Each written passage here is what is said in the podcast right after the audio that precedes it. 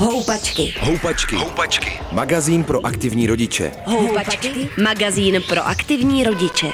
Na rádiu Wave. Psycholog a psychoterapeut Jan Kulhánek je zase počase hostem Houpaček. Dobrý den. Dobrý den.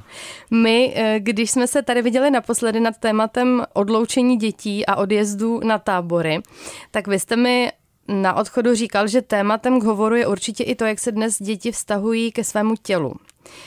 Co je to za téma a s čím vy se setkáváte?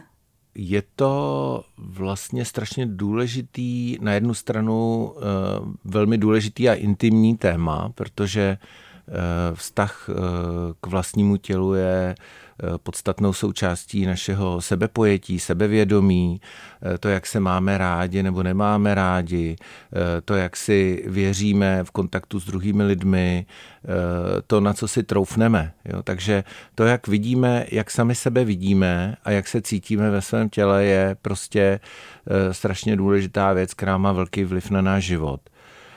Potom je to hodně téma, který vlastně teďka je poměrně v kurzu, bych tak řekl. A to možná jednak tím, že se to téma rozšířilo hodně na vztah k, k vlastnímu tělu u kluků a u mužů. E, dřív se vlastně hodně tohle téma řešilo v souvislosti s dívkami a s ženami. A potom e, vlastně to hodně e, je v kurzu, protože se čím dál tím víc mluví.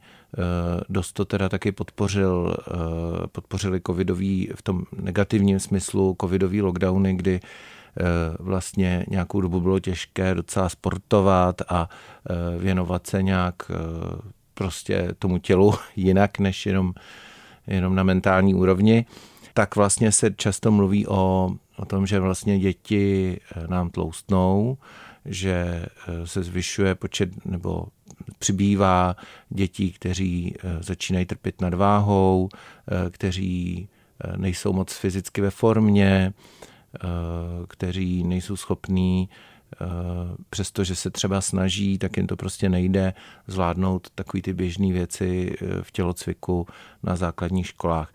Takže to téma má prostě jako řadu rovin a je to, je, jde s námi. Naše tělo jde s námi celý život a tohle téma jde teď s námi poměrně dost.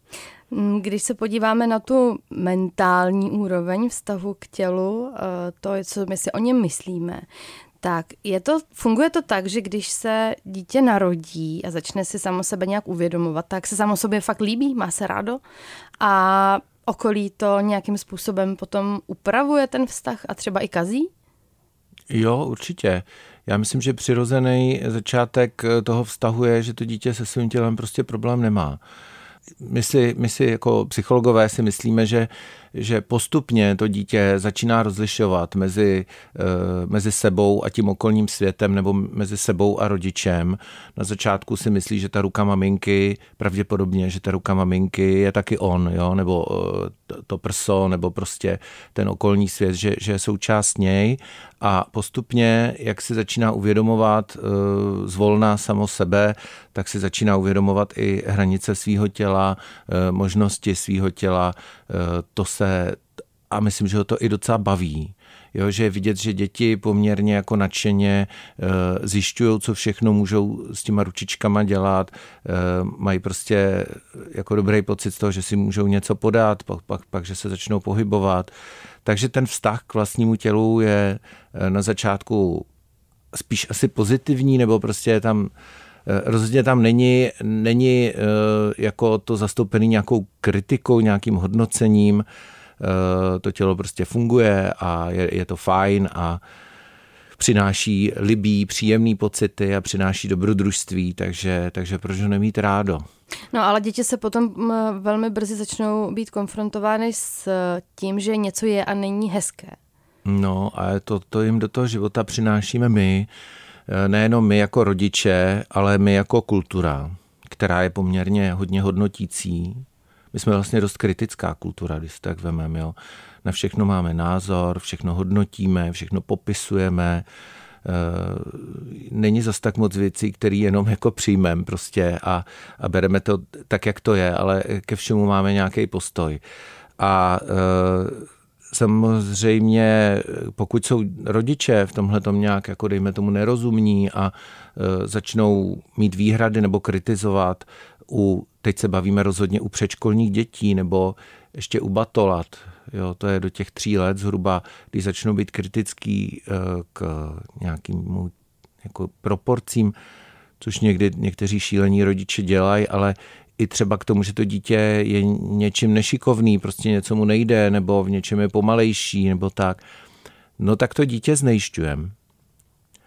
Potom ono začne pochybovat, začne mít pochybnosti, jestli je vlastně v pořádku. E, potom samozřejmě do toho přichází školka nebo prostě dětský kolektiv e, a tam, tam už si ty děti jako to umějí nandat navzájem. E, ale pokud to dítě je, vlastně má jako ten dobrý základ, to znamená, my mluvíme o eh, attachmentu, o vlastně jako bezpečné vazbě eh, mezi rodičem, eh, zejména teda matkou a dítětem, který vlastně dává úplně ten základ pro nějakou jako dobrou sebejistotu.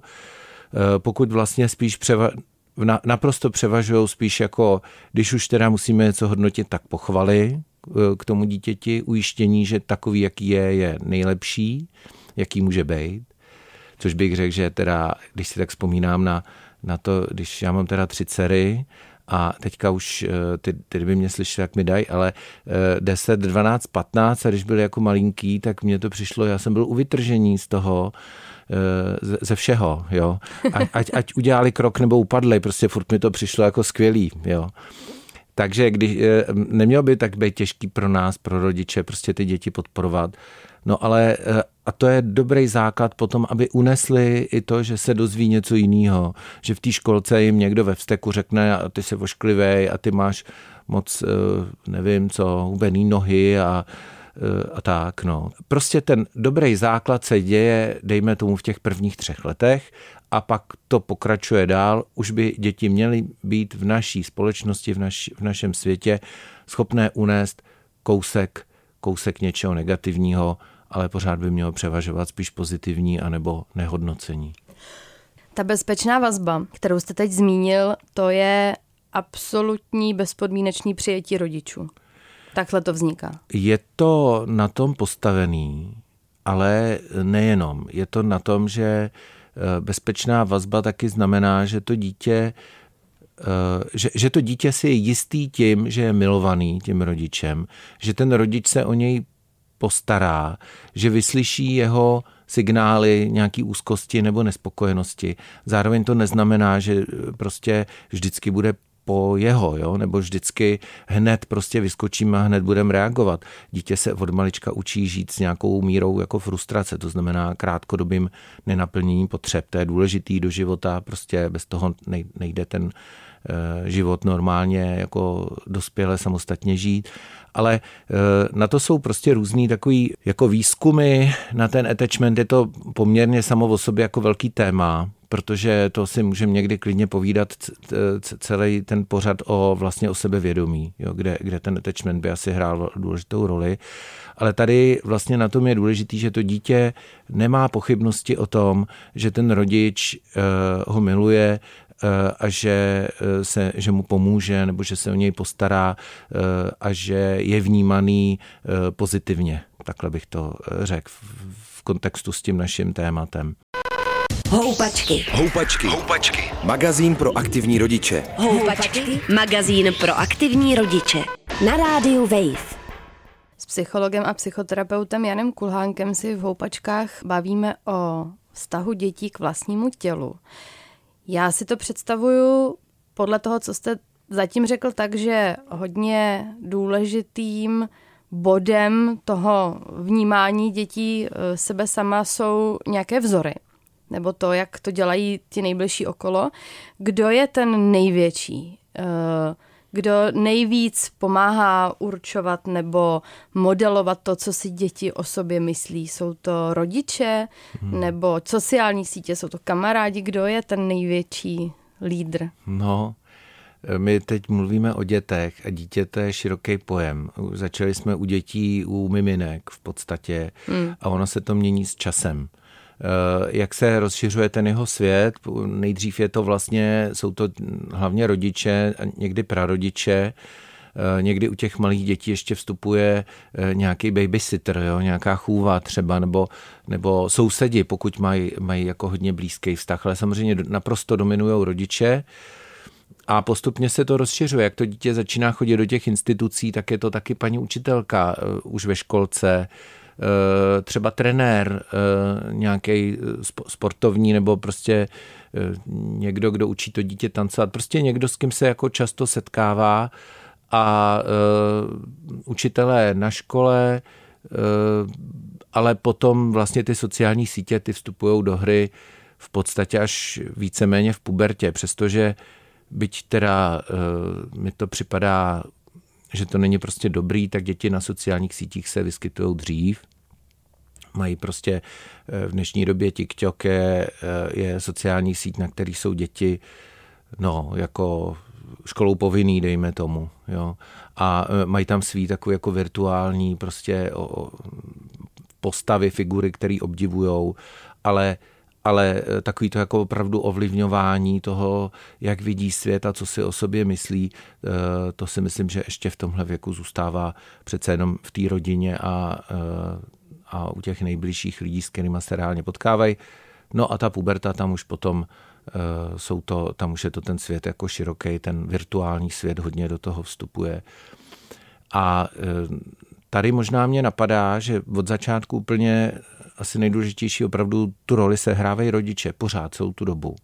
Jenom prostě přibývají další, hmm. Eh, další hm, postavy, další figury, další prostě osoby a ty rodiče ovlivňují děti eh, nejenom tím, co říkají a jak se snaží prostě jako vychovávat, ale spíš hlavně tím, jak se sami chovají, co dělají.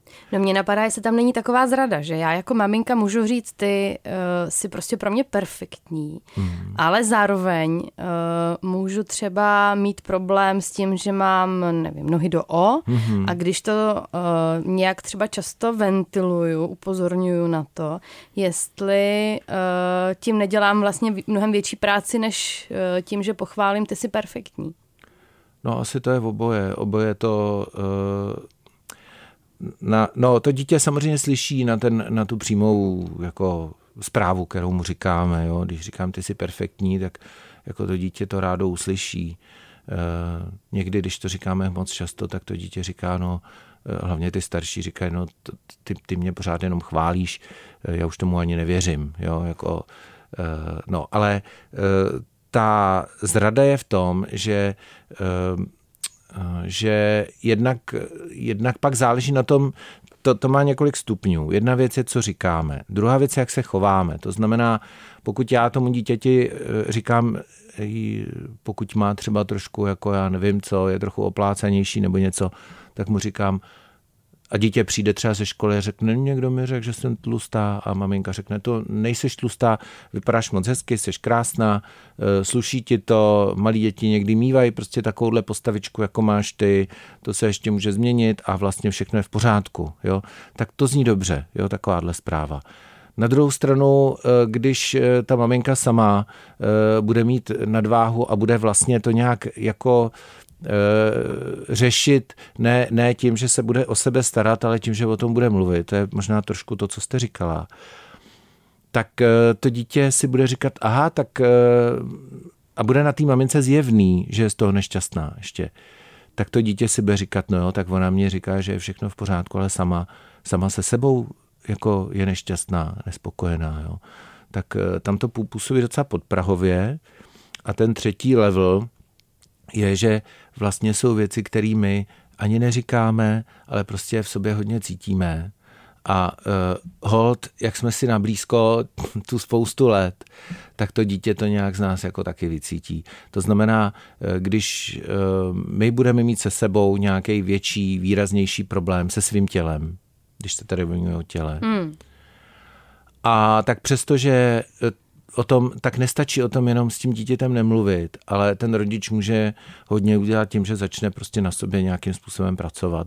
Jo, že se začne nějak rozvíjet, něco začne dělat pro to, aby se třeba líp přijal e, s nějakým třeba handicapem, protože ne všechno se dá změnit. Hmm. Nebo aby se pokusil nějakým rozumným, normálním způsobem pracovat teda na nějaký změně. Protože i když o těch věcech nemluvíme, ale výrazně dlouhodobě to prožíváme, tak to na ty naše děti má prostě vliv. No a pak jsou taky určitě rodiče, kteří opravdu mají nějaký reálný problém s něčím na těle svého dítěte. A no. potřebují se s tím třeba naučit nějak eh, fungovat a existovat. No, tak největší, eh, jako úplně taková nej, největší problém, jako nejdrsnější je, pokud mají eh, někdo z rodičů reálný problém s tím, že to dítě je opačného pohlaví, než si představoval. Jo. Mm-hmm. To je úplně velký zásah do toho self-konceptu, do toho sebepojetí toho dítěte, protože i když ten rodič to neříká, tak to z něj je cítit. A ten rodič by si měl opravdu jako, opravdu bych řekl, na tomhle jako zamakat aby to dítě zbytečně prostě ne, neznejišťoval, ne, uh, nepoškozoval. Hmm. Protože za prvé, to dítě za to nemůže, to se narodilo tak, jak se narodilo za druhý je to kravina. Prostě to dítě eh, je, eh, je to dítě těch rodičů, který může přinášet radost, starosti a je úplně jedno, jaký je pohlaví a je to jenom nějaká, nějaká představa, nějaká předpojatost eh, toho rodiče, který by měl v tomhle směru na sobě opravdu jako zapracovat, aby, aby tohle pustil a aby pochopil, proč vlastně měl takovou jako intenzivní potřebu mít dítě kluka nebo holku a teď je to jinak a v čem má s tím ten problém. No, potom samozřejmě, pokud se narodí dítě s nějakým handicapem, tak to je taky taková práce pro toho rodiče. E, není to úplně jednoduchý, tady, mám, tady chápu jako i rodiče v tom, že e, že můžu mít třeba strach, že to dítě bude mít problém jako se osamostatnit, uplatnit se, jo, že, že najít si dobrýho partnera, partnerku. Takže v tom jsou tyhle ty strachy o budoucnost, ale taky jsou v tom právě ty uh, takový to jako sebelitování, proč zrovna my musíme mít dítě, který není dokonalý. Nějaký jo. zklamání. No, no, no. Asi hraje. A zase tady si myslím je důležitý, uh, zejména když jsou na to dva, ty rodiče, tak by měli o tomhle mluvit, měli by si pomoct vzájemně ten stav, tu situaci přijmout a Eh, možná takový, já nevím, nějaký rychlý doporučení většinou nemývám, jo, ale eh, potkávám poměrně dost lidí v, dět, v dospívajících nebo dospělých, kteří od dětství měli nějaký handicap a který vlastně žijou, jestli to můžu takhle srovnat, kvalitnější, šťastnější život, než let kdo, kdo se narodil úplně dokonalej. Houpačky. Houpačky. Houpačky. Magazín pro aktivní rodiče. Houpačky. Magazín pro aktivní rodiče. Na rádiu Wave. S psychologem a psychoterapeutem Janem Kulhánkem si v Houpačkách bavíme o vztahu dětí k vlastnímu tělu jaké nezdravé návody my jako rodiče nejčastěji předáváme a třeba si to ani neuvědomujeme.